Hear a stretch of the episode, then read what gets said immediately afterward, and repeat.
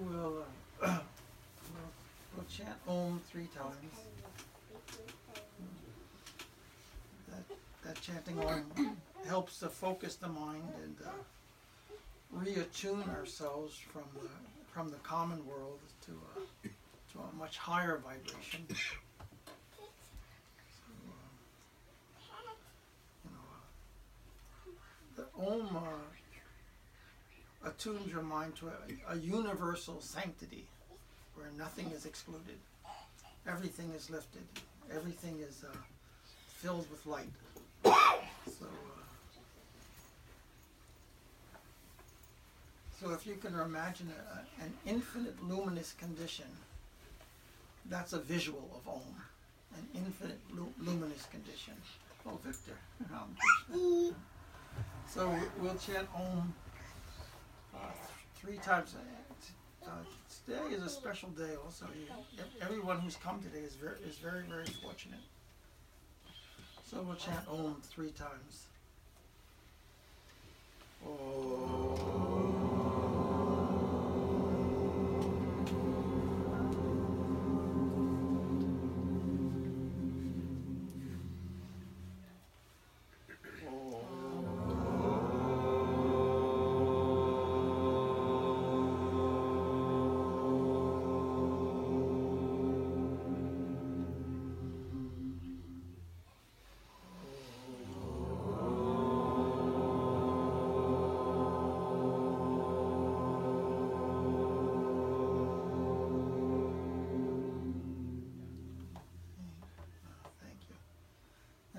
Just chanting, right now my voice is a little bit on, on the weak side. But you heard Matthew right here, and he had a very clear open. So you, you find that the best om in the room.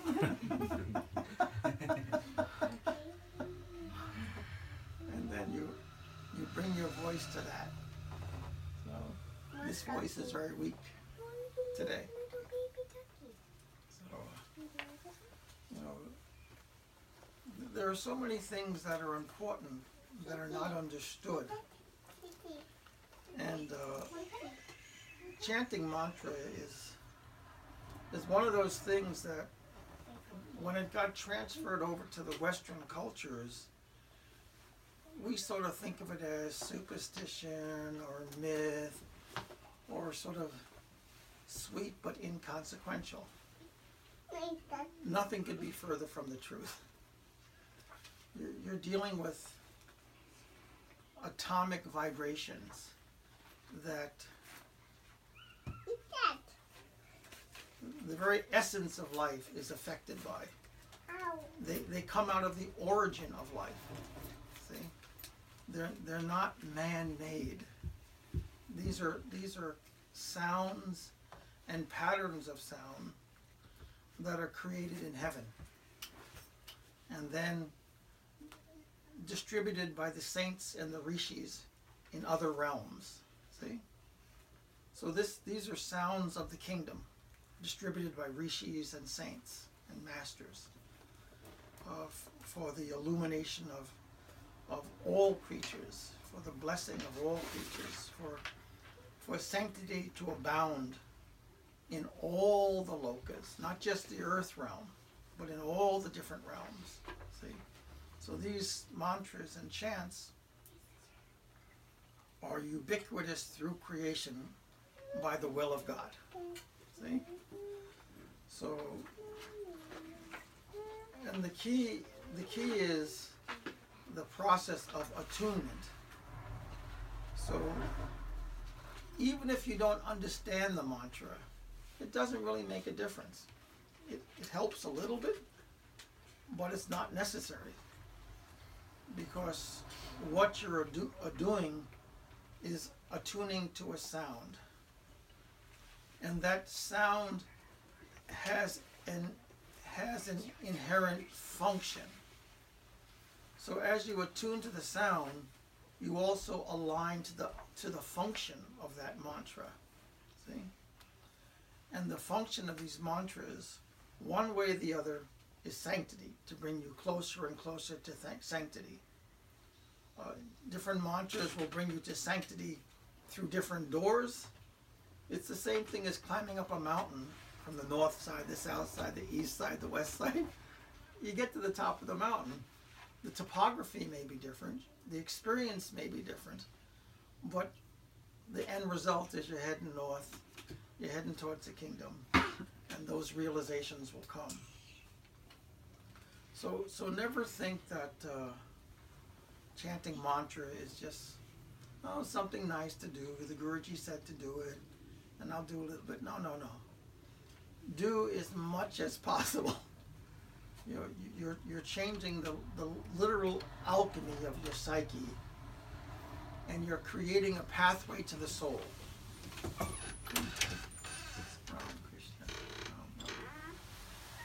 So when you're practicing these um, mantras, you're creating pathways to the soul.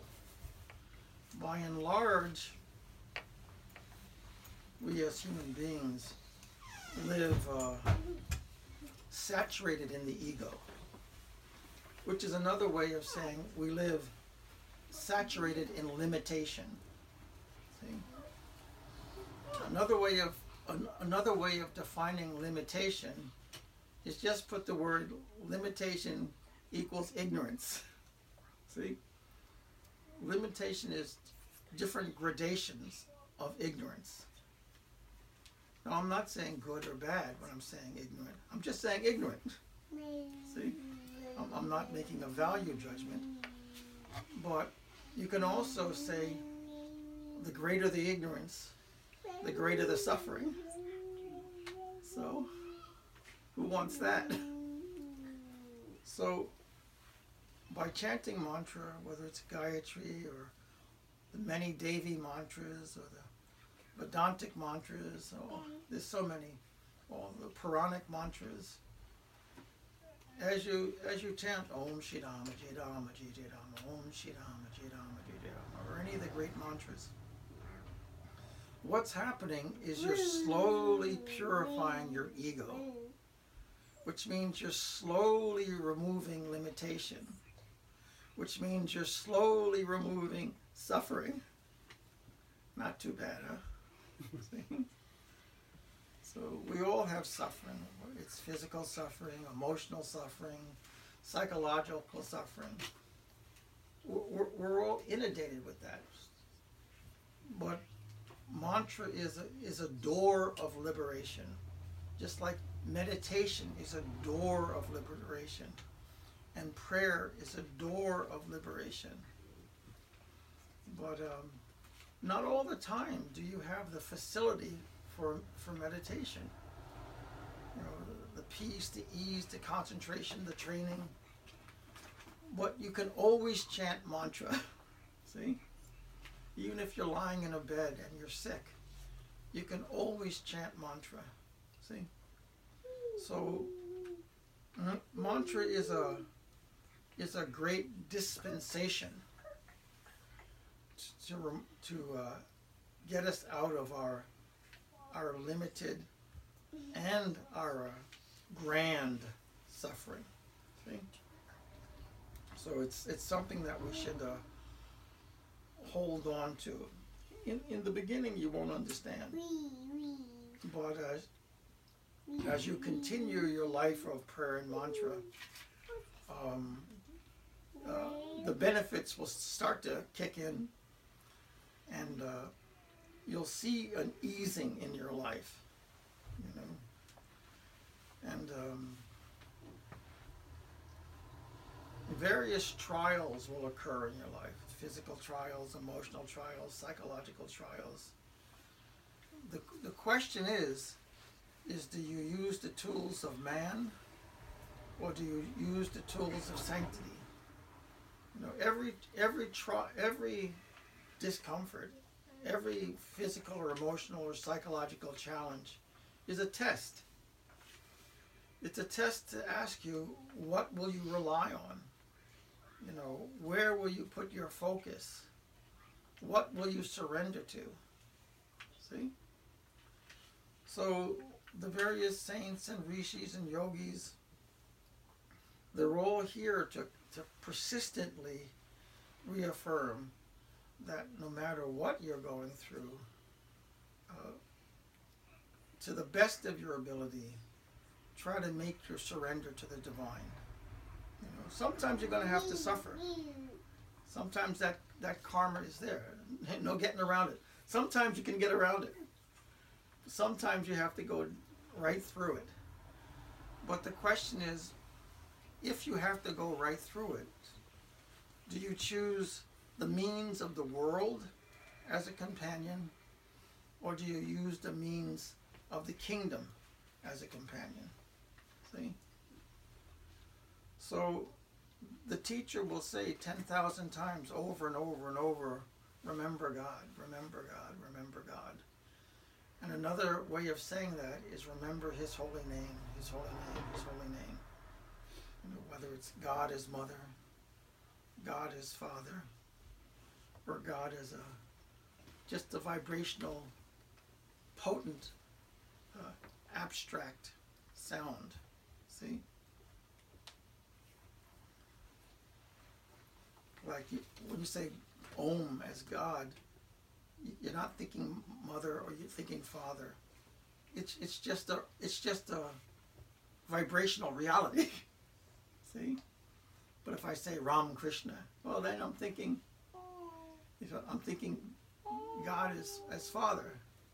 If I say Jaima or Sitaram, Sitaram, Sita is divine mother, Ram is divine father. See? Or if I just say Sita, Sita, Jai, Sita, God is mother. See? So the key is mm-hmm.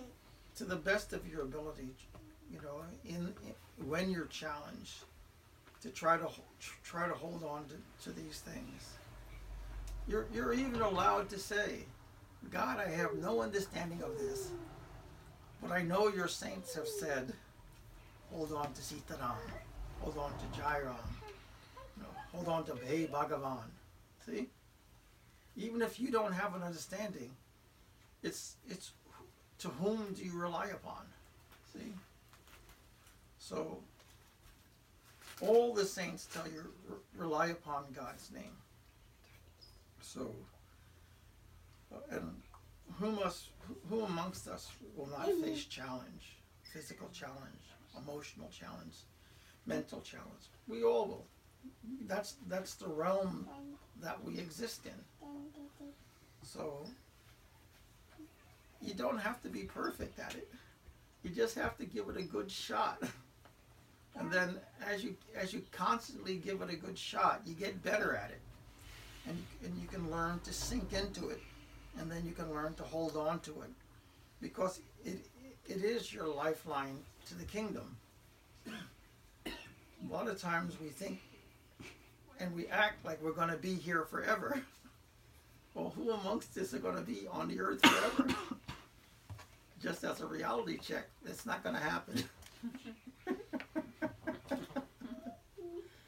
so realizing that that's not going to happen, and you have these great sanctified souls that say there is a lifeline to a better condition don't you think you should start cultivating that lifeline? oh, yeah, I would. I do. So, so we, we have to uh, remember the, the, the, great sanctity of, of mantra. And um, to the best of our ability, absolutely as much as possible, you know, chant God's name as much as possible in your car, in the park, during your lunch breaks, when you're walking, you know. Do it. Do it. Every saint on the planet has said this is a sanctified practice. So, um, your idle time, the key is to remember God. And the, and the most effective way of remembering God is by chanting his mantra. See? So it's like a, a salt doll being placed in uh, the ocean. The salt doll is another way of saying your ego, who you think you are. Your your personhood, your egoic personhood. But if you take that salt doll and put it in, the ocean, and the ocean symbolizes the universal forces, and uh, that mantra is the infinite cosmic universal energy. So as the salt doll sits in the ocean, it slowly melts, slowly melts, slowly melts, and it becomes one with that universal condition. So that's that's what we have to do. You know, uh, in our culture, Western culture, you know, we think uh, our personal identity is king. That's a juvenile fallacy. It's an interesting fallacy. That's why everybody's practicing it. But um, if you look into anything, whether it's whether you look into your mind, or you look into your heart, or you look into all the natural forces of the world, the deeper you look into them, the more you stumble across universal forces. See? So if you look deeply into your heart or deeply into your mind, of, of course, in the beginning, you're just going to come across your own noise, your own egoic noise. But that's the that's the most shallow outer surface of, of what you are. If, if you keep going deeper and deeper and deeper, um, past the realm or the theater of your ego, you run smack into universal forces. So as you do that, you start to redefine yourself. You know, what is a, a human being? A, a human being is a person consumed by egotism. What is a yogi? A yogi is a person who's actively in a divine search to say what is real. What is a saint? A saint is a person who is solidly committed to reality and obedience to the reality. And it turns out that that reality happens to be ultra sanctified. See? So we think that, oh, saints are part of the myth of the past or something in the past that we don't really understand. No, no, no. Let me, let me clarify your understanding. Saints are part of the living process today, now, here and now. And they're all over the planet. And the reason that you don't see them or you don't recognize them is because you're so wrapped up in the most surface aspect of your consciousness, which is your egotism, that you don't realize uh, these souls are here and amongst you now. See? It's because we're so noisy, we don't see what's silent. See? You know, these, these sanctified souls are often humble, humble, humble, but generating a profound spiritual force here and now. See? But we're attracted to noise, you know, the, the, the brass band. So that's where our attention is diverted to. But in the course of your spiritual life, your life of prayer, your life of of mantra, your life of meditation, you, you enter greater realms of stillness and greater realms of sanctification. And then when you open your eyes, you see a very, very different world. You start to realize the sanctity of nature. You start to realize the different gradations of the sanctity of humans. In the mostly humans their sanctity is deeply buried under their egoic consciousness. But then every now and then you'll see a, a human being who is quite unassuming uh, has a presence of stillness, clarity of eye, and profound decency. These are the indications that they're living out of the sanctity of their heart. See? They are separating themselves from the egoic life and entering into the sacred heart. That sanctified light and sound, and that, that realm of obedience. See, the, the ego wants to be sovereign. The saints or the souls who walk the path of, of divine obedience. They, the biggest thing on their psychic agenda is God's sanctity. See? That's where, if we think about the biggest thing on our agenda, it's a job, it's wealth, it's family, it's love life, you know, all that kind of stuff. For the average human being, is the uh, is their psychic priority. But amongst the saints, their psychic priority, their deepest focus, is persistently on God. See? God can be said as absolute truth. See? But that God is, is a living reality in the world. And, and these sanctified souls have made that the priority of their psychic focus. See? This is what they pay attention to in life. This is their this is their priority. See?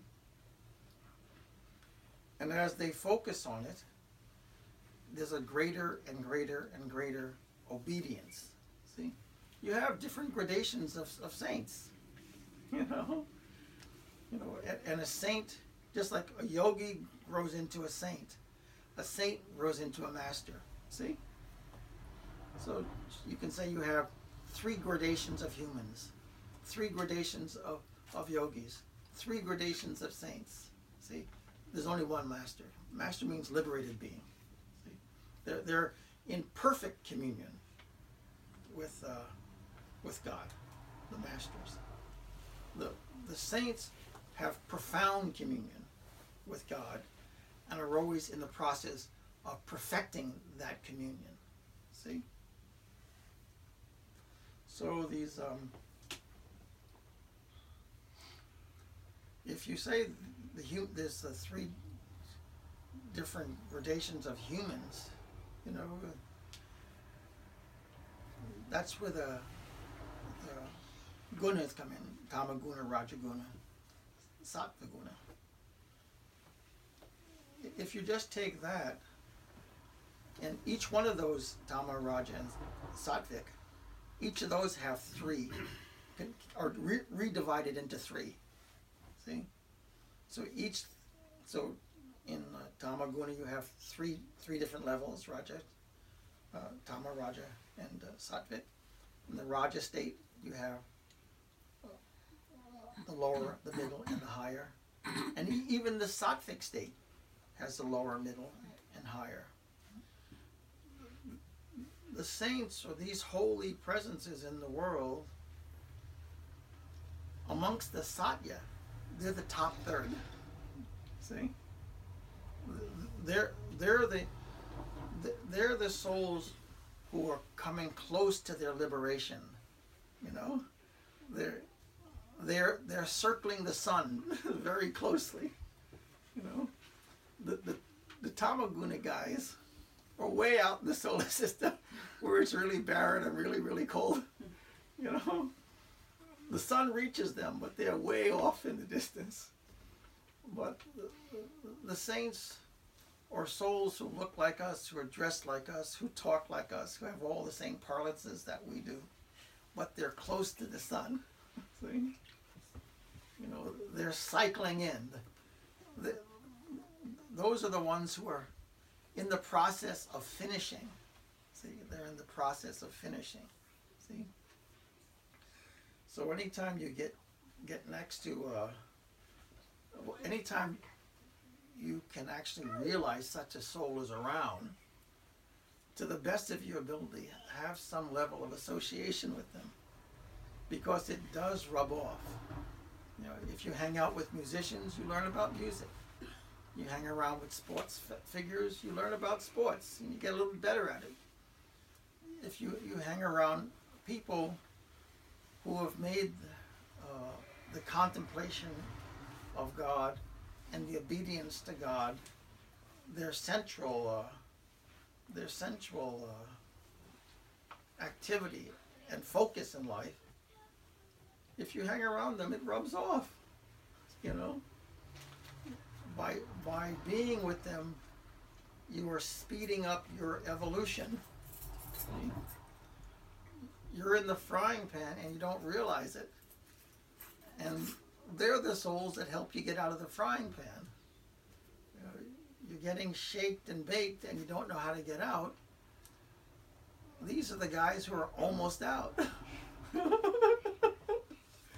so, what are you sitting at the bottom of the pit for? When when they've when they have a ladder and they're on their way out. So these holy beings are saying, "Come with me, come with me, come with me," because they have a vision. They can actually see the exit. see, they they have the holy association to not only get themselves out, but to take a whole lot of people with them.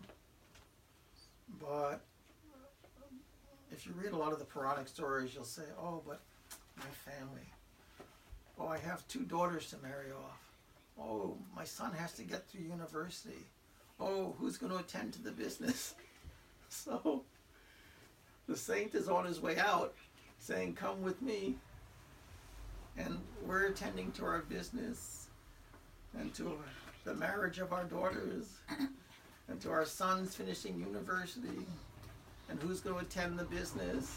You know? See?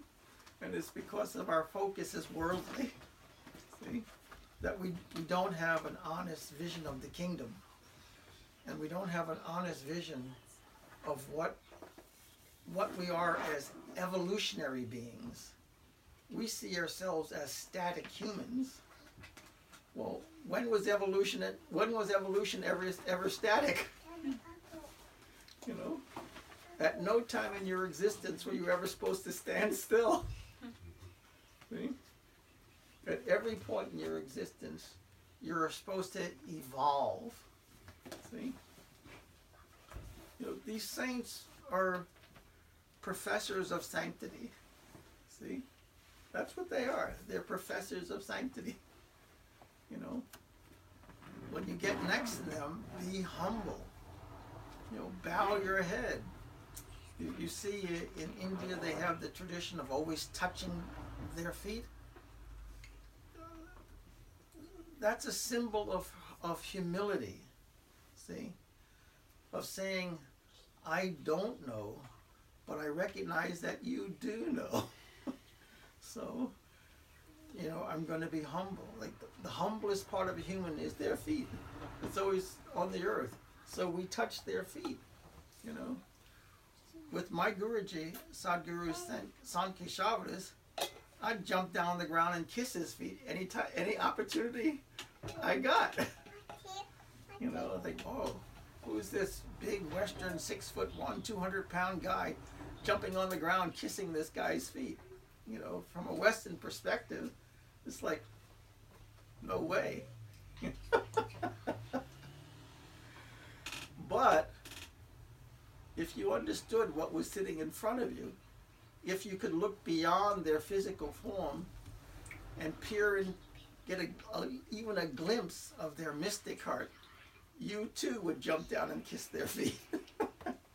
it's only because you temporarily have blinders that that you don't have that immediate impulse. You know?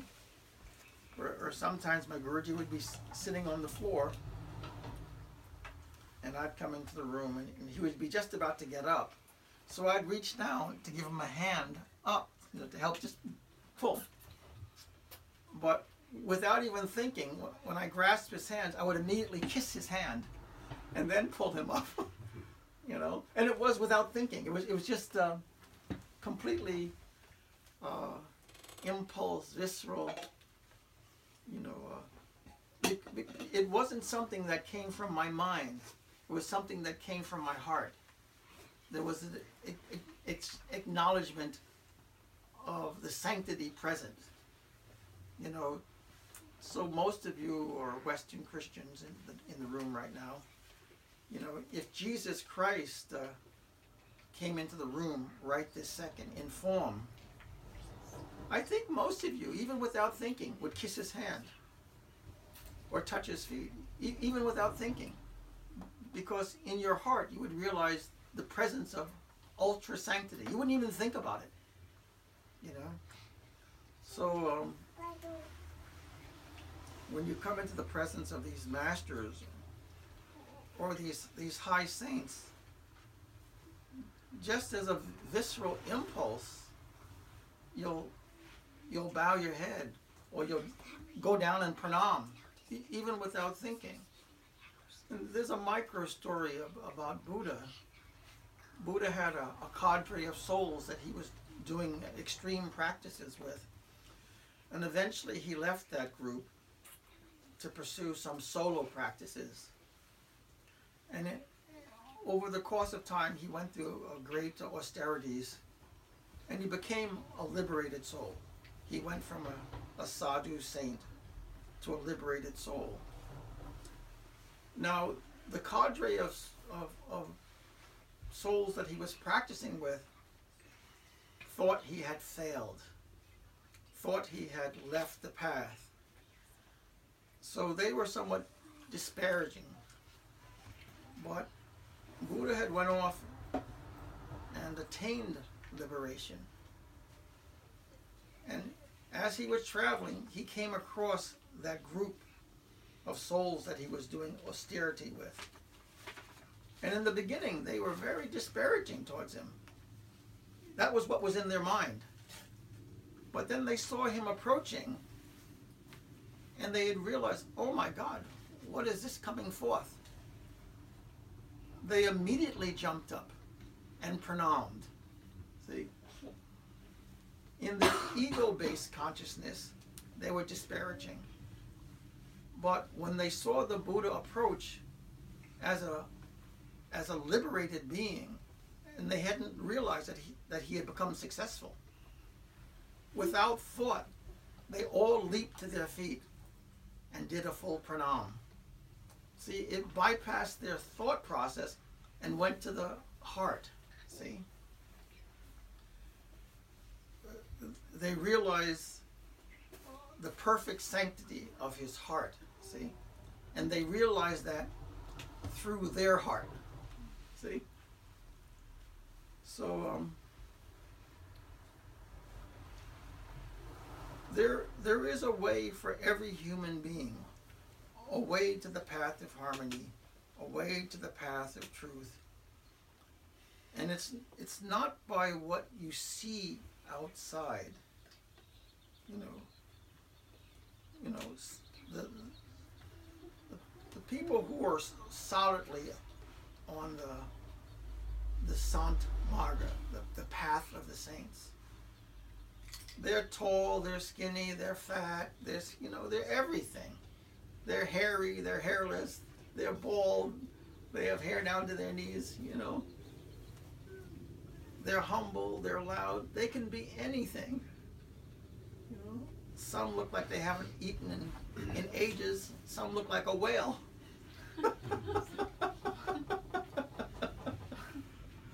what they all have in common is a profound sanctity of heart. See? So, you know, we, we, we all have to uh, try to live more intuitively. See? One of the great virtues of meditation is meditation slowly neutralizes your thinking process. Your thinking process is full of perceptions, full of judgments, and actions based on judgment. The thinking process is is is not a perfect process. It, it, it's full of mistakes. But we take those mistakes and we assume that they're uh, solid facts. See?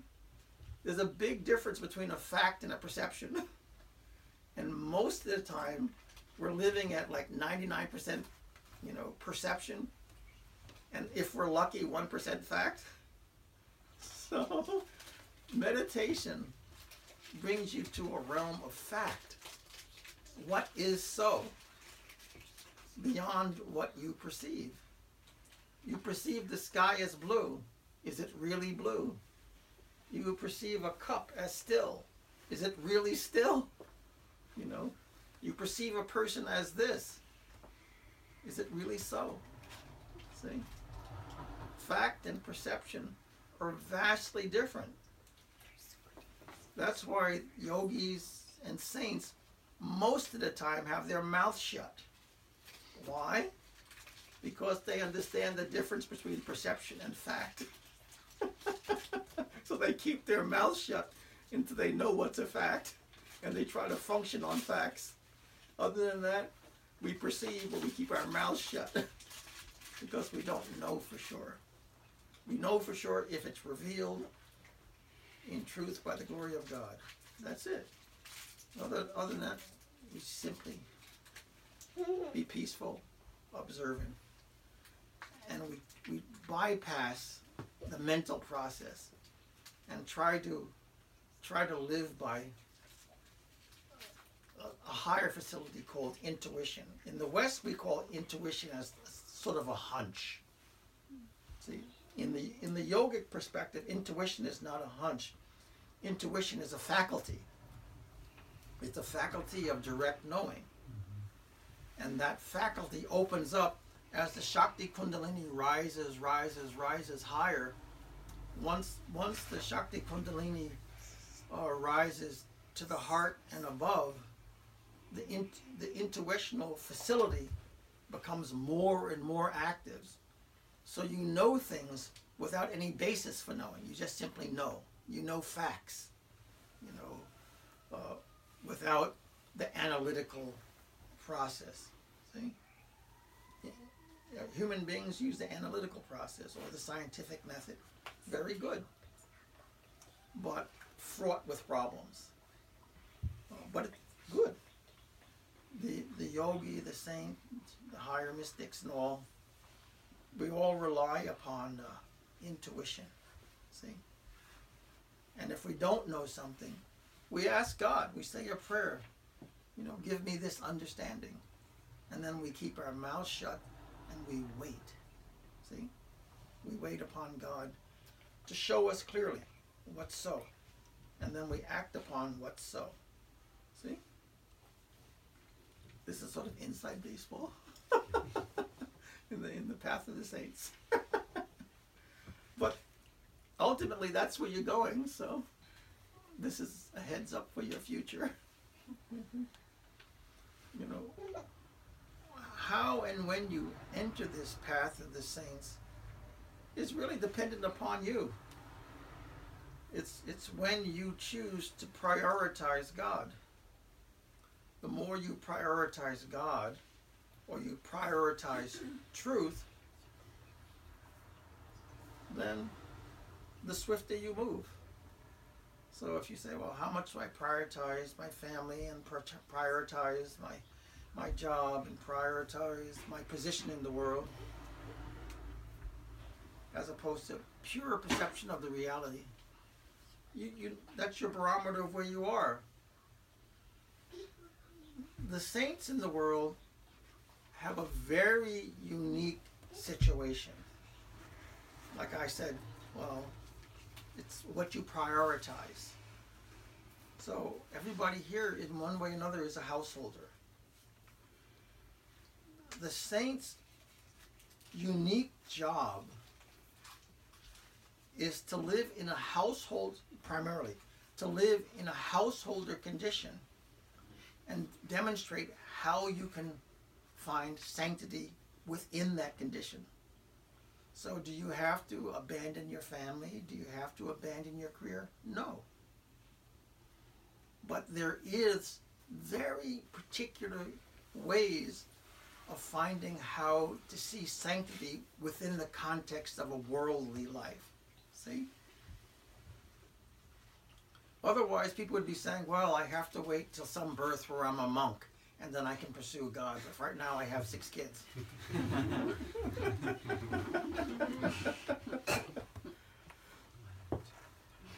well, being a monk is a good thing, but uh, sannyasi path.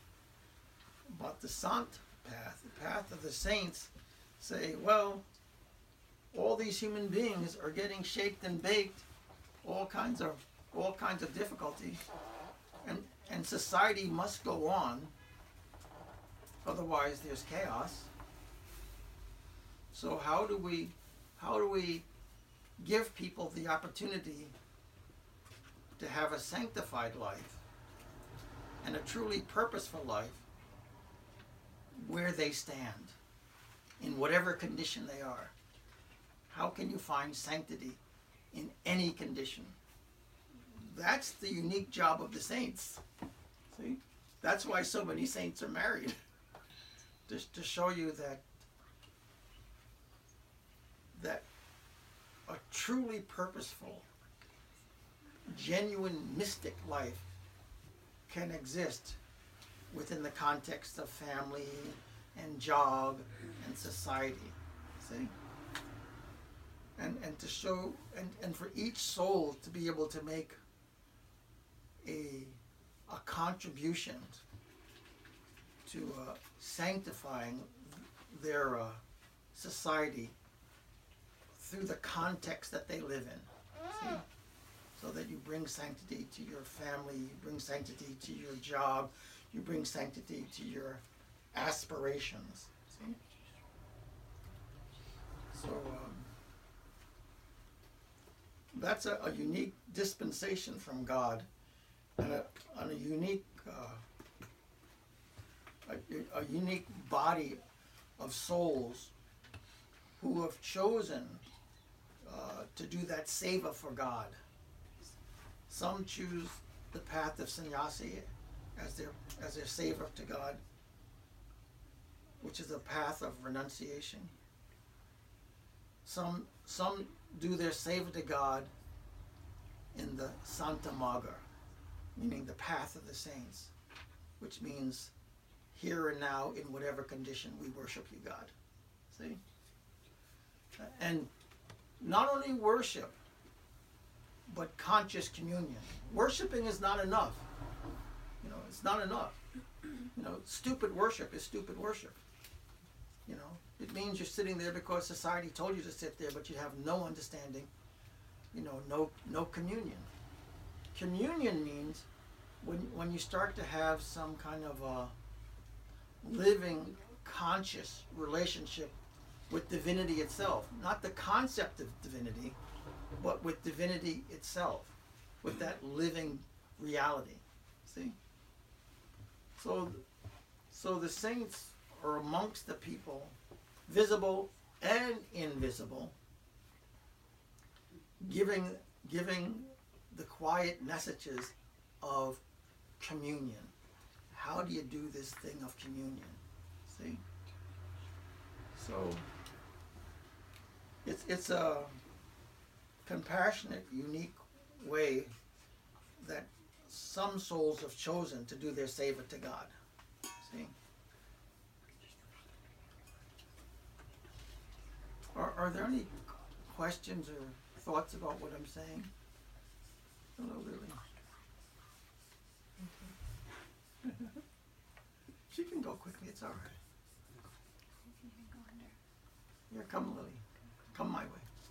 And go quickly. Here you go. Good girl. Are there any uh, are there any uh, thoughts, ideas, curiosities about what I'm saying? I know the topic was uh, Dharma, Dharma now, Dharma tomorrow, Dharma forever. but uh, something more important has come up. Any ideas of what I've said?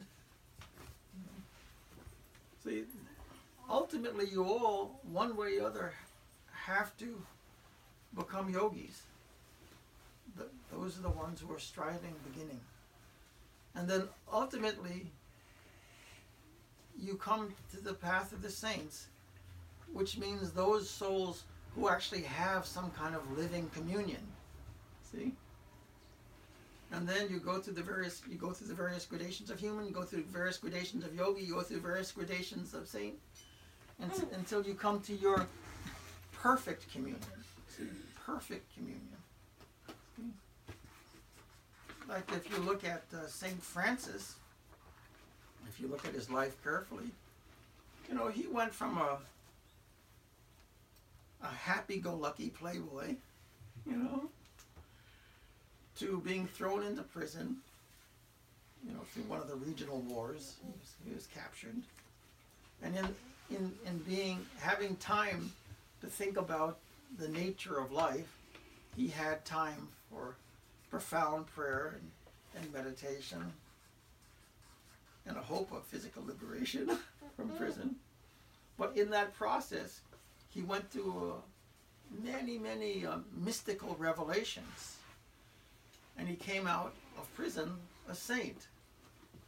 Remember, I said, even amongst saints, you have various gradations, you know, three levels, you know, bottom, middle, upper.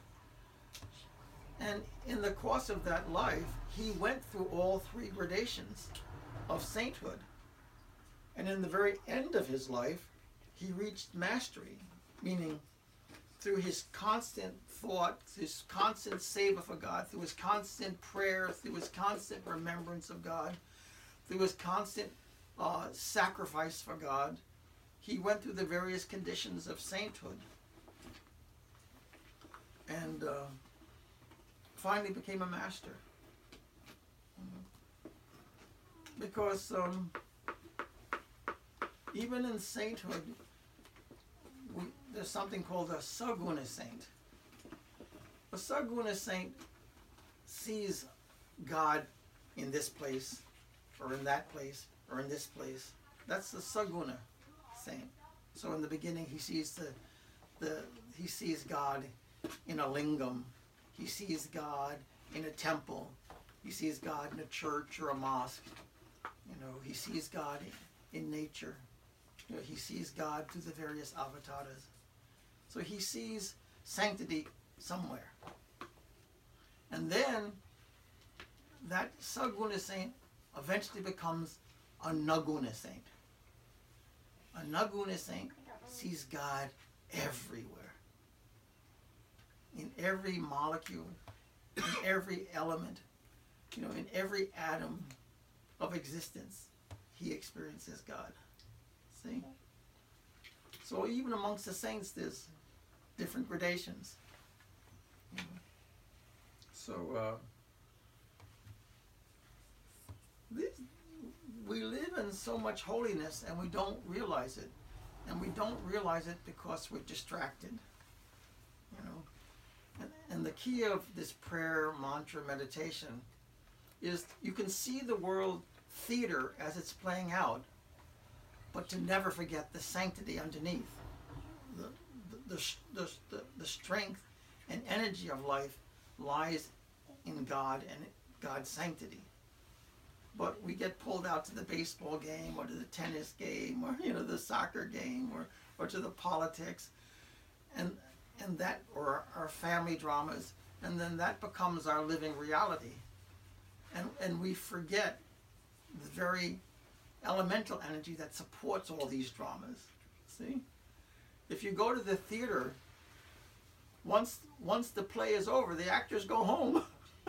They're no longer playing the role. So with all the theater that we see, mm-hmm. we have to understand it's not really real.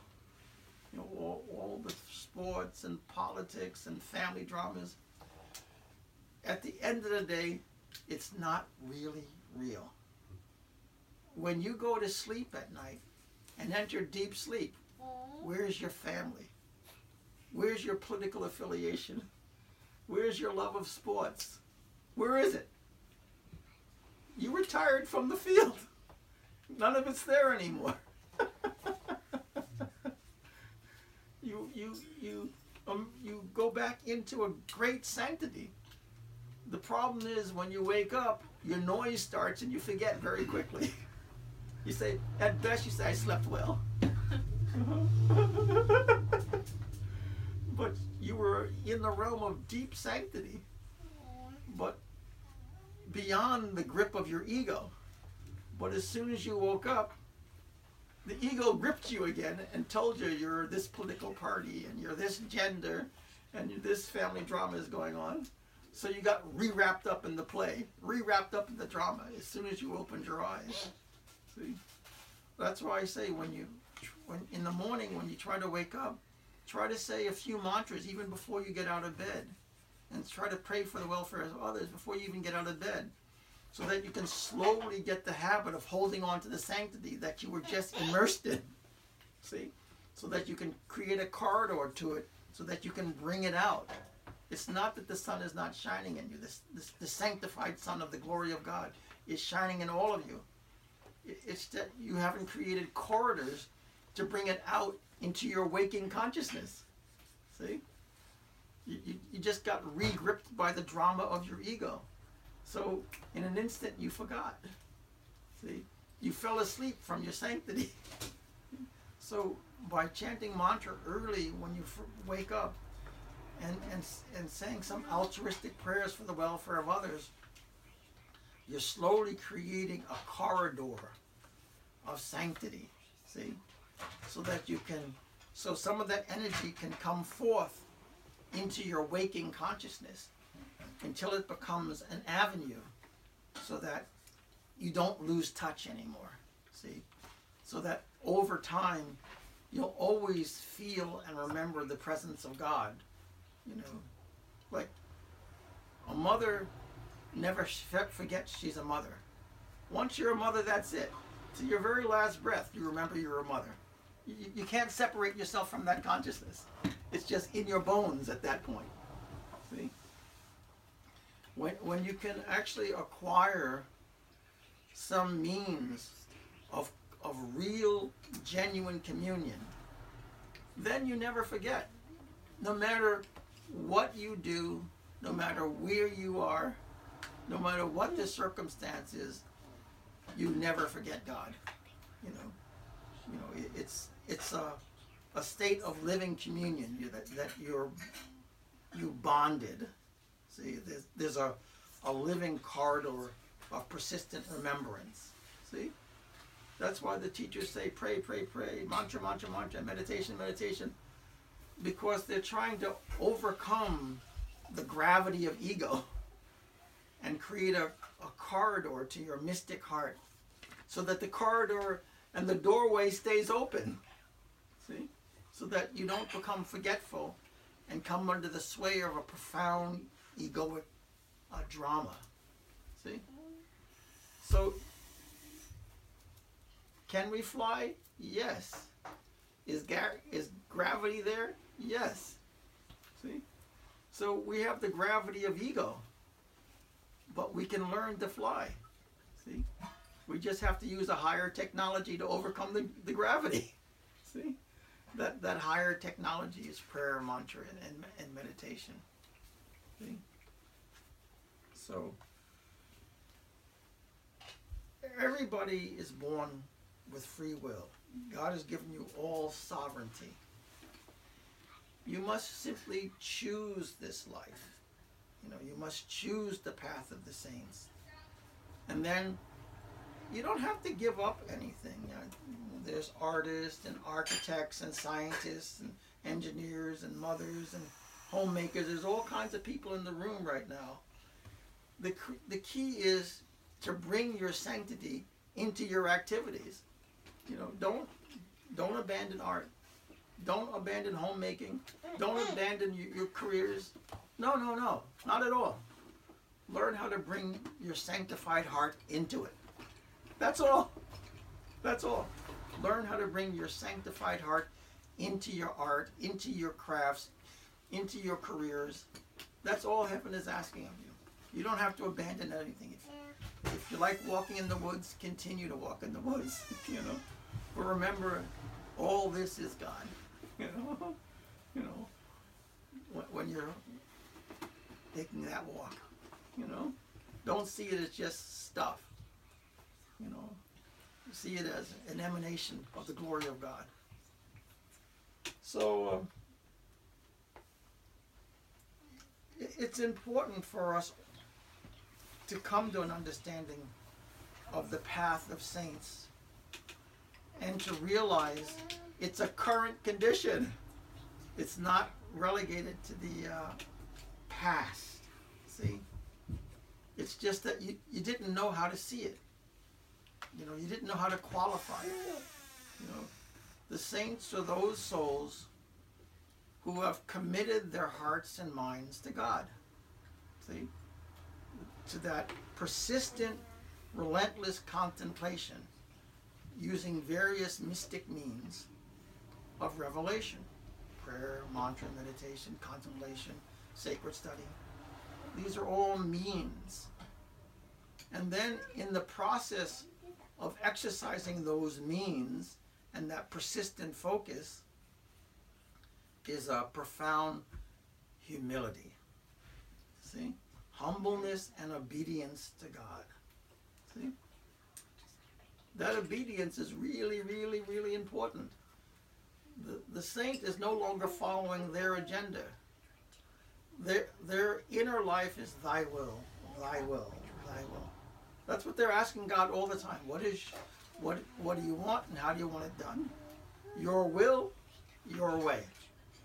That is the persistent statement going on in, in the heart and minds of the great yogis, the saints, and such. What is your will, and how do you want me to get it done? And that could be large and small. It could be leading a great movement, or how you culture your children. See? Large and small. Or the grandmother sitting on the on the porch saying her prayers, just to be a, a silent presence. See? They're, they're as equally valid as the grand Mahatmas that are written about.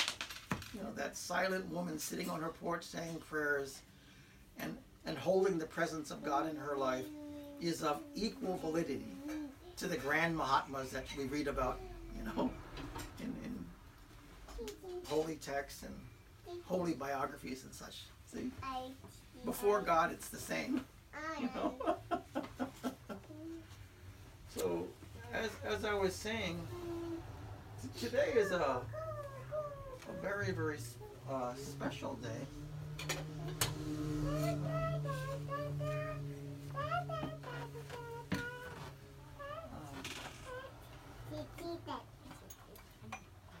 There's something that I, I've been.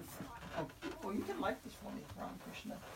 There's something I've been thinking about for well over, well over a year. Oh, you have to hold this down, press this forward, and then click the button. Here, I, I, there's a trick to it.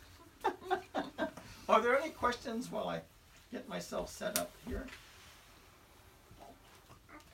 Are there any questions at all? See, because um, it's it's important for you to know that God is working in your behalf all the time, whether you know it or you don't know it. And most of you don't know don't know it. But by persistent prayer, mantra, meditation, you will come to know. You know. Heaven heaven does not want to be a, a mystery. You know, heaven that's why they, they have the, the what's called the process of revelation. Ram Krishna, Ram Krishna. Revelation is to reveal. The very notion of, of the very notion of revealing, there's also the notion that something was hidden. See? Otherwise it couldn't be revealed. So what, what, what was hidden is now shown. So um, we all have to enter that process of revelation through sanctified means. See? This is not a do your do your own thing way. That's the way of man, the way of ego. You know, I'll find God my way. Well, good luck with that. That's the way of folly. That's the arrogance of man. Ram Krishna, Ram Krishna, Ram Krishna. Ah, Ram, Ram, Ram, Ram. See, I just burnt my finger. I could have cursed, but I said God's name. could you hold that for a second?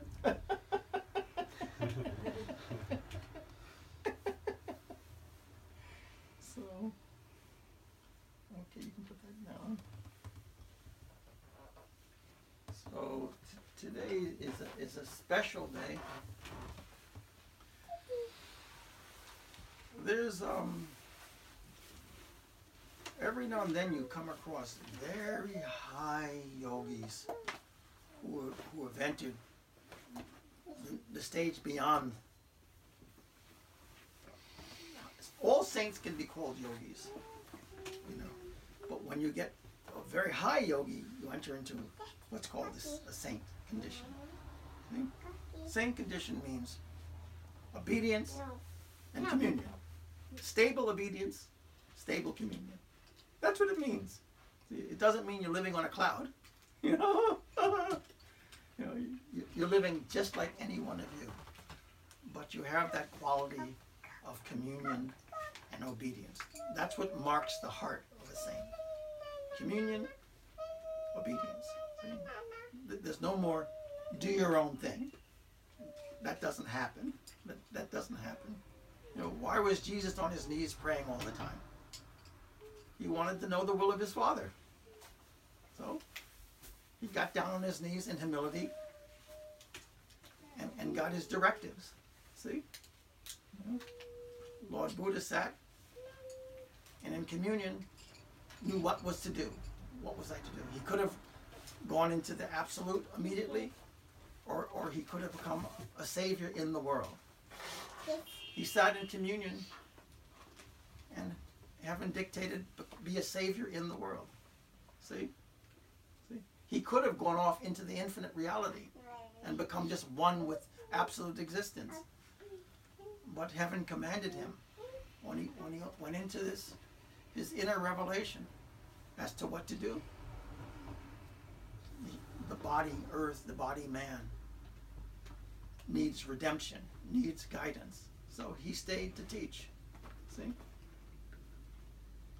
You know, the, the saints don't don't have to stay. It, it's their seva to God. That that's that's their action in the world. So um, we're, we're going to start a, very uh, small but very special. That's why you guys are very lucky.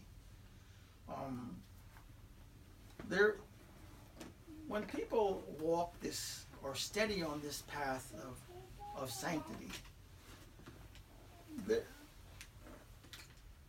there's there's just a recognition of where they are and and what they are, the, the stability and the sanctity of their heart.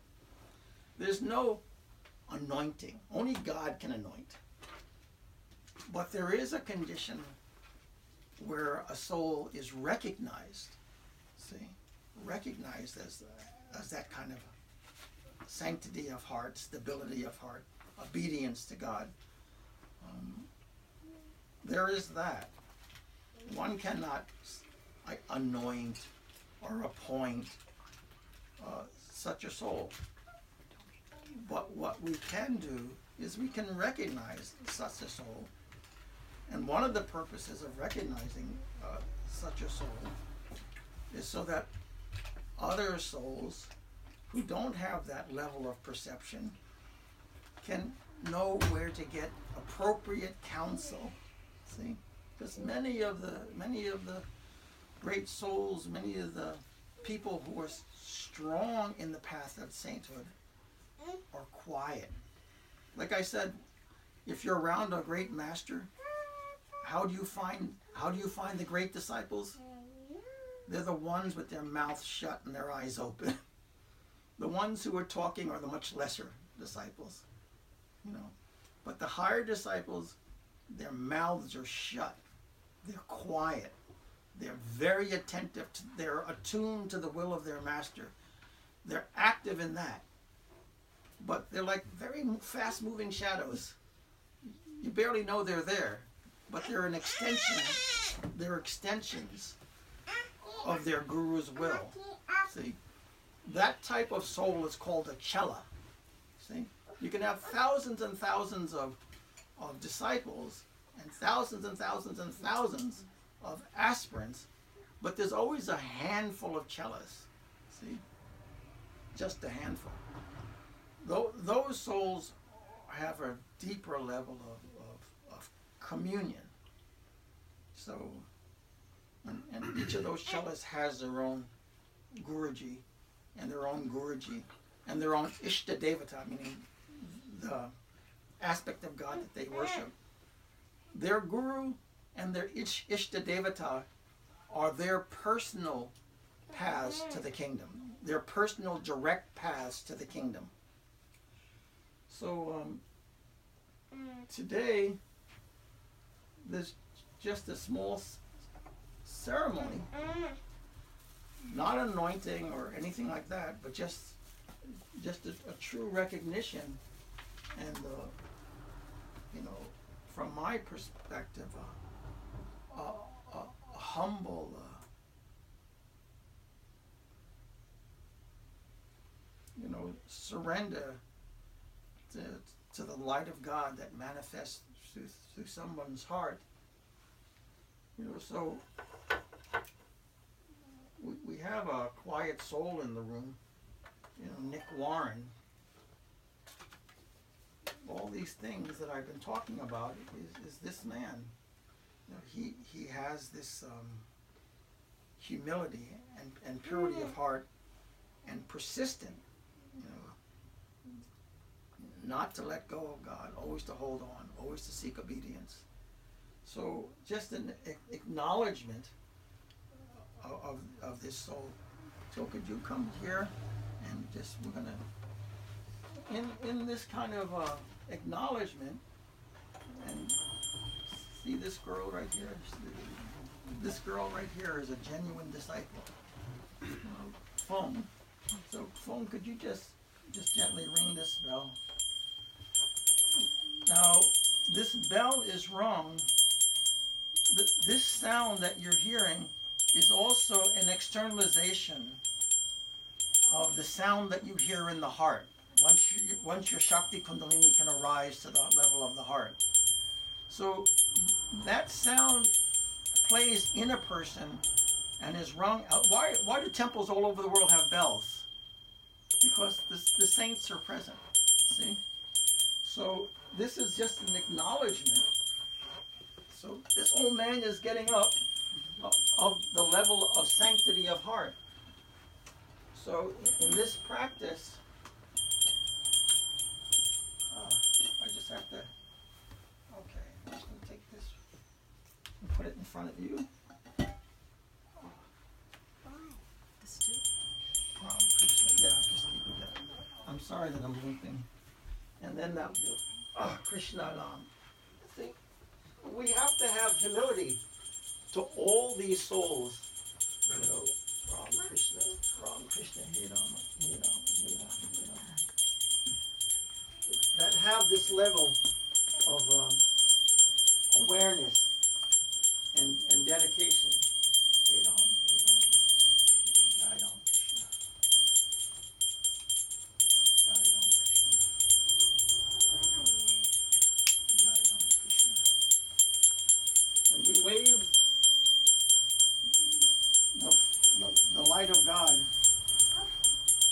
The light of God in their heart.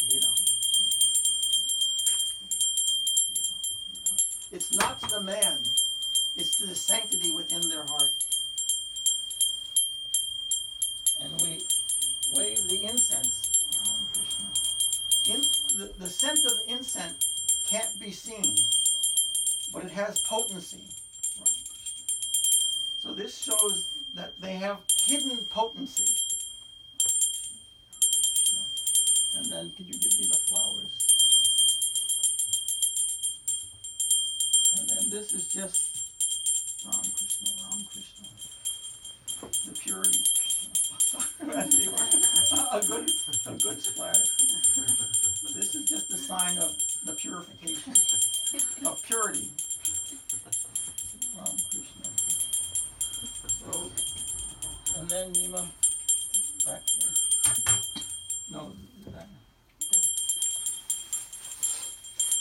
To, to, be able to wear a yellow shirt on the outside is a very, very special thing. This goes back to the beginning of time. Regular people can't wear this. Regular people can't wear this. You have to have that commandment from the kingdom.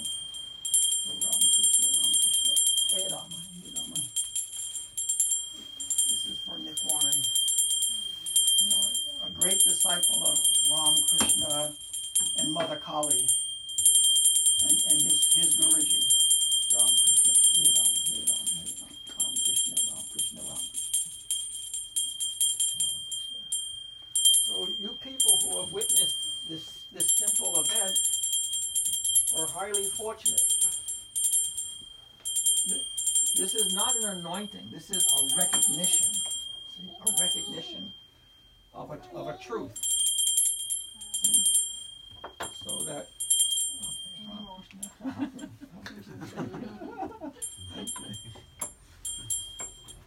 you, you need guides in this life. You know? You, you, you need you need to know whom to ask. You need to know whom to follow. You know, it, it's a big deal. You don't know who to ask and whom to follow, but I do. You know, you know. Sometimes, in, in I've wanted to do this for over a year. You know, I'll see Nick Warren, you know, bow before various swamis and individuals, and I'm thinking to myself because I can see the karmas and I can see the level of development. I'm thinking, wow, Nick is bowing to that guy, but he's so far so far beyond that swami in, in, in evolution, and he's still bowing. But that shows his humility. And it, it reminds me of Ramamata, you know, bowing uh, before a, a young, you know, 15, 16 year old Pujari when she's a great saint. And still, she was bowing before this young novice Pujari. It, it shows that that profound hum- humility. Um, and and part of the pur- purpose of this day is to show you that those profound devotees of God are already amongst you. It's, but they're quiet, so they get overlooked. You know, a lot of times when you're walking in India, there'll be some sadhu on the side of the road. You have no idea. Sometimes you're walking past great, great Mahatmas. You know? So they don't call attention to themselves. They're just constantly involved in this divine evolution, this divine communion, this divine sanctity. You know. And and the human being, because of our wrap, being wrapped up in the world, we don't see. We don't see. How many people did not see what Jesus was? It's not that Jesus wasn't available. He was. But how many people didn't recognize what he was? See? So the, the key is that, is to try to look more with your heart. Don't use your mind so so much. You know, pray pray to God for vision. That's what I do. You know, I don't try to figure anything out. You know, my whole path in this has not been uh, an academic or intellectual. I just I just came at it with I don't know. I don't know is my simple statement. That might even be my biography. but but I do know whom to ask. so I just pray to God give me vision. You know, your vision, your way. That's it. So you, have quiet souls like Nick Warren here, you know, living here amongst us.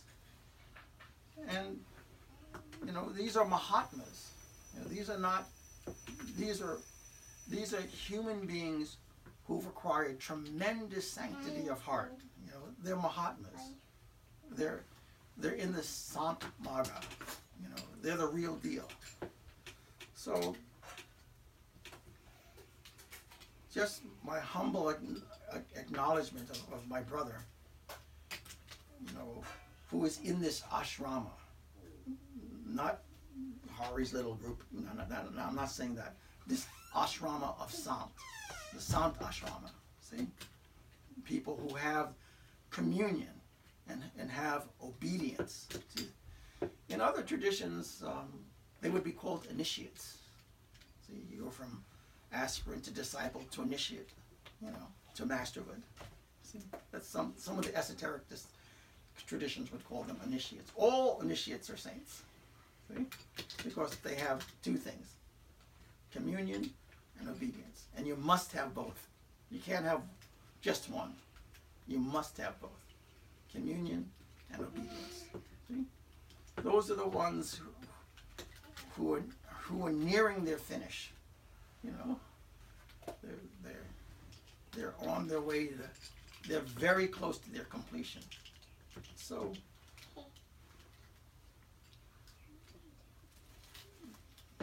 This is the way it is. You know, this is the way it is. So you're all very lucky to, to be present and, and, to now have your eyes a little bit more open to, to, to Mahatmas, to great souls that, that you can ask, you know, spend time with them, ask questions of them, you know, associate so that you can get the benefit. Just so you get the benefit. See? Anybody, anybody have any thoughts or conditions or qu- questions? May I offer, may I offer whatever I may offer to all of you? Yeah. I mean, I'm honored when this man comes through the door, and I know a lot of saints, and I'm honored when he comes through the door. I actually, when I first saw him, I was thinking, has God sent this fellow to check up on me? I saw that light in his eyes. I said, oh my God, what's going on here? hey, God's funny. You never know. so anyway, I saw a yellow shirt on me. huh? When I woke up, I saw a yellow shirt on me. There you go. See, this is God's blessing. This is the truth. In the beginning, you wear white, white, white underneath and white on the top, and then you wear yellow underneath and white on the top, and then when you go further, you wear yellow underneath and yellow on the top. See, that's how it's. Now, some people wear yellow. They're not the thing. They're, they're not the deal, the real deal.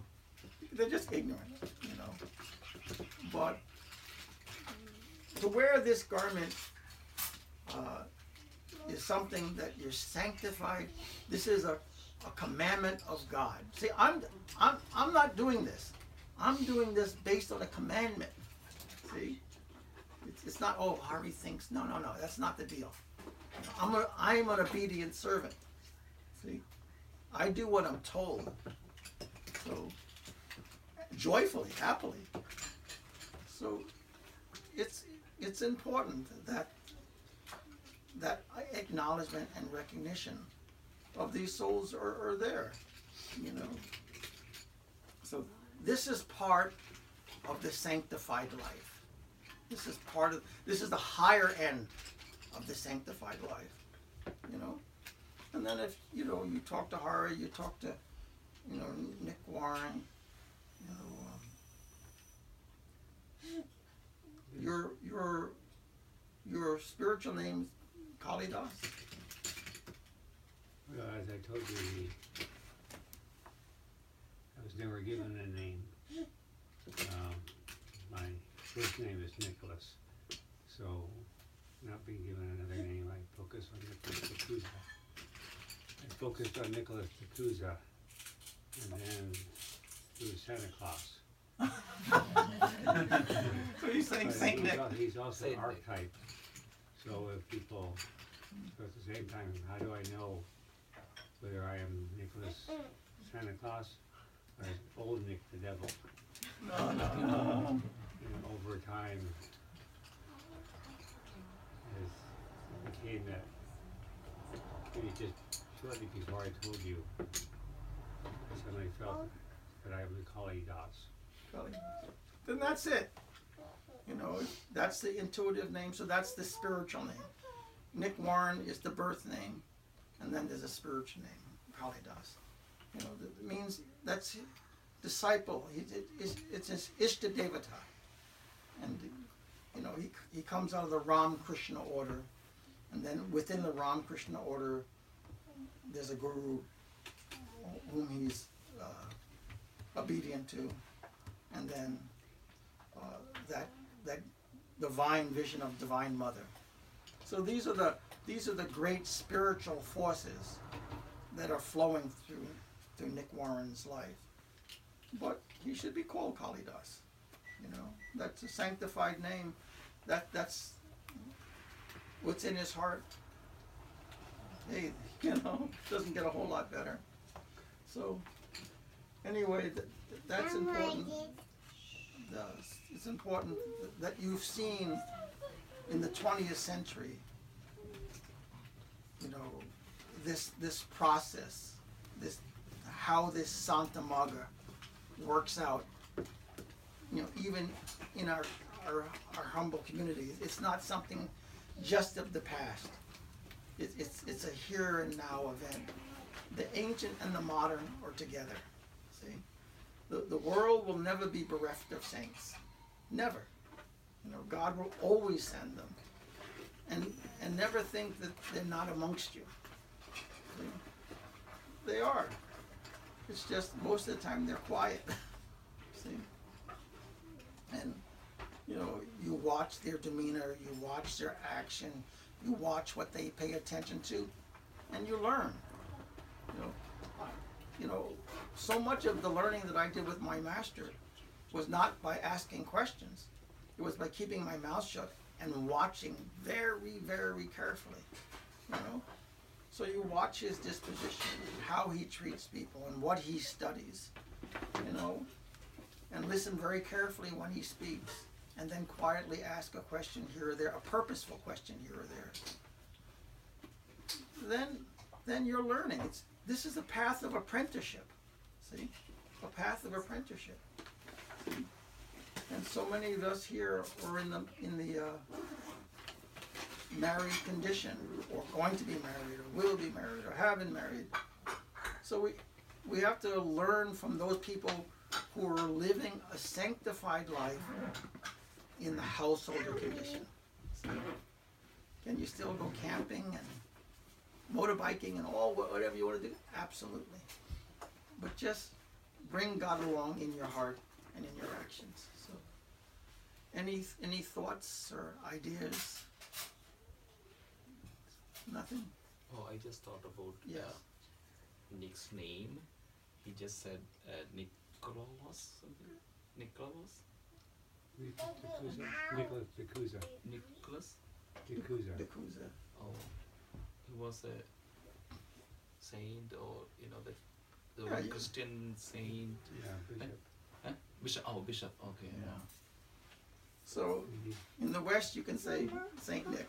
Oh, say In the, in the in the east you can say Sant Kalidas. You know? so you you've participated in, in a very very very ancient thing. This is not unique. This is not a one time thing. This has been happening through the course of time. You know, and and it's just an acknowledgement of how far the Shakti Kundalini has risen in a person. See. You know, once the once the Shakti Kundalini has ris- has risen and stabilized, at least in the heart, that person is technically a saint. Is technically a saint, and will never fall back to being a, a regular human being. See, It means that they've risen to a point of at least beginning communion. And then the communion gets deeper and deeper and deeper. And as the Shakti Kundalini ar- arises, more and more facilities are added to them to, to perform their seva to God. See? So, so that's in the history of everybody. But most most human beings are from the third chakra down. That's where they live. That's their psychic uh, facility. But once you reach once you reach and stabilize the heart, you're no longer a common man. There's a, a sanctification that's happened that will continue on and on and on. And you'll, you'll just grow greater and greater into the glory of God. See? So, you know, you know, his sanctification is not a recent event. I might be you're saying something about it now, but it's not a recent event. you know, this has been going on and on and on. These are the souls who are close to their, close to finishing. See, all the people who wear something like this are close to finishing. They're they're in their final laps. you know. So anyway, God bless, you know, Sant Kalidas, you know, who, who is amongst us now. And may he fulfill the glory of God within his life, and may we all be blessed by that. Mm-hmm. Any thoughts, ideas? You know, and there's others who are coming along, you know, like this girl right here, Fong. Did you ever hear of Fong talking a whole lot? No, she's just like Hari Charan when serving his, his teacher. His mouth was shut and his eyes were open. but, but again, you know, ultra humble, really quiet. A significant, a significant soul in my eyes, a significant soul. You know, and and will do God's work, has been doing God's work, is a great servant of God in the kingdom, and her Guruji, whom God has blessed me to, to have that role in her life. So, you know, everybody struggle. Never, never give up. Fight, fight, fight. Exercise prayer. Exercise mantra. Exercise um, your meditation. If you're confused, run to the scriptures and study like heck.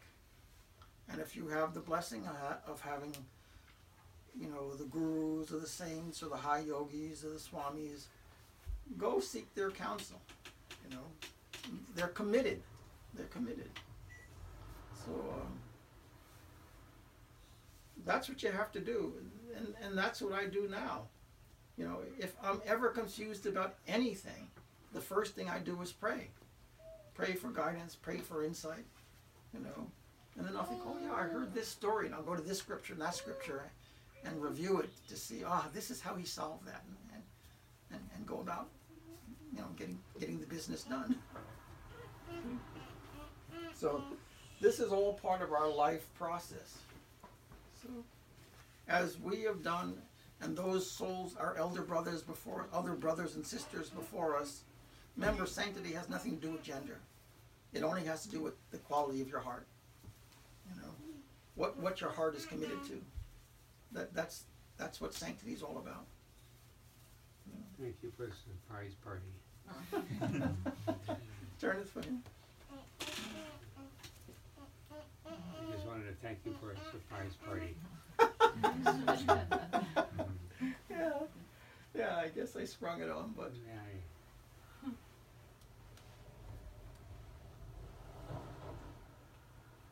I offer all of the dessert of the party to all of you?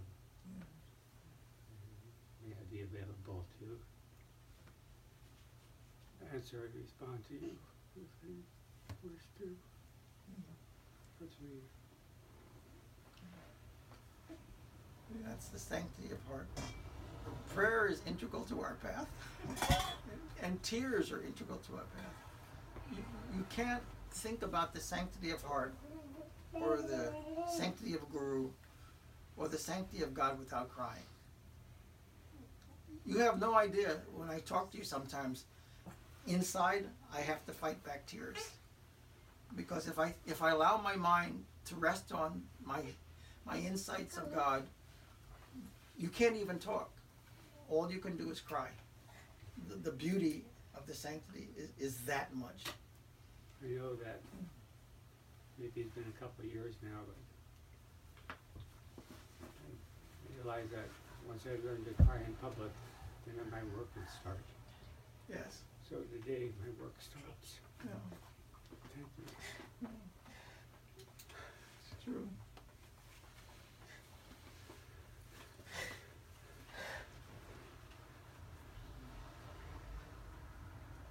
Um, Krishna. Um, I'm so sorry. Anyway, been here on a really sanctified day. You know, you- you- you're seeing ancient and modern history in the moment. you guys are lucky. Lucky, lucky, lucky people. So,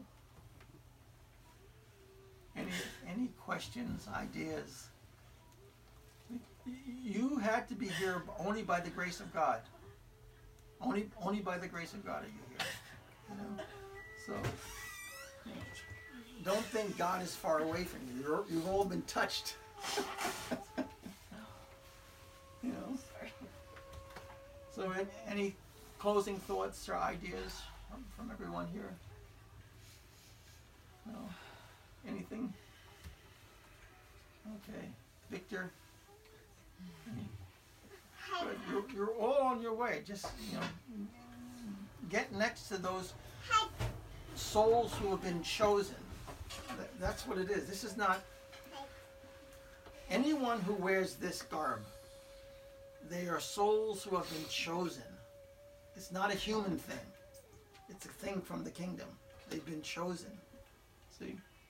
Sometimes my Guruji would come up to me and say, Hari, you've been chosen. And I'd, I'd be thinking, what is he talking about? you know? But I came to understand what the heck he was talking about. Don't worry, Hari, you've been chosen. You know? And now it's like, you know, to think about it is like, it, it's like a cosmic who me. you know? But I guess I was a good boy, just like, you know, Sant Kalidas over here. He's been a very, very good boy in the past birth. Birth after birth after birth of application, of, of struggle, of seeking the kingdom, of supplicating himself before God. That's what happens. You, you know, because of that commitment and that obedience, you become a chosen one. You're chosen to become a servant of God. See? Not a king, not a monarch, a servant of God. You're chosen. See? This is upper echelon of your of your evolutionary path. You know? Perfect? No. Working on that process of perfection? Yeah. Yeah. We finish as per God's will. Not as per our effort or our determination. As per God's will. The blessings of our masters and God's will. And then we're finished. what we try to do is much good along the way. See? That's how it, and then we choose, like Lord Buddha chose, to enter the cosmic reality or to stay and serve.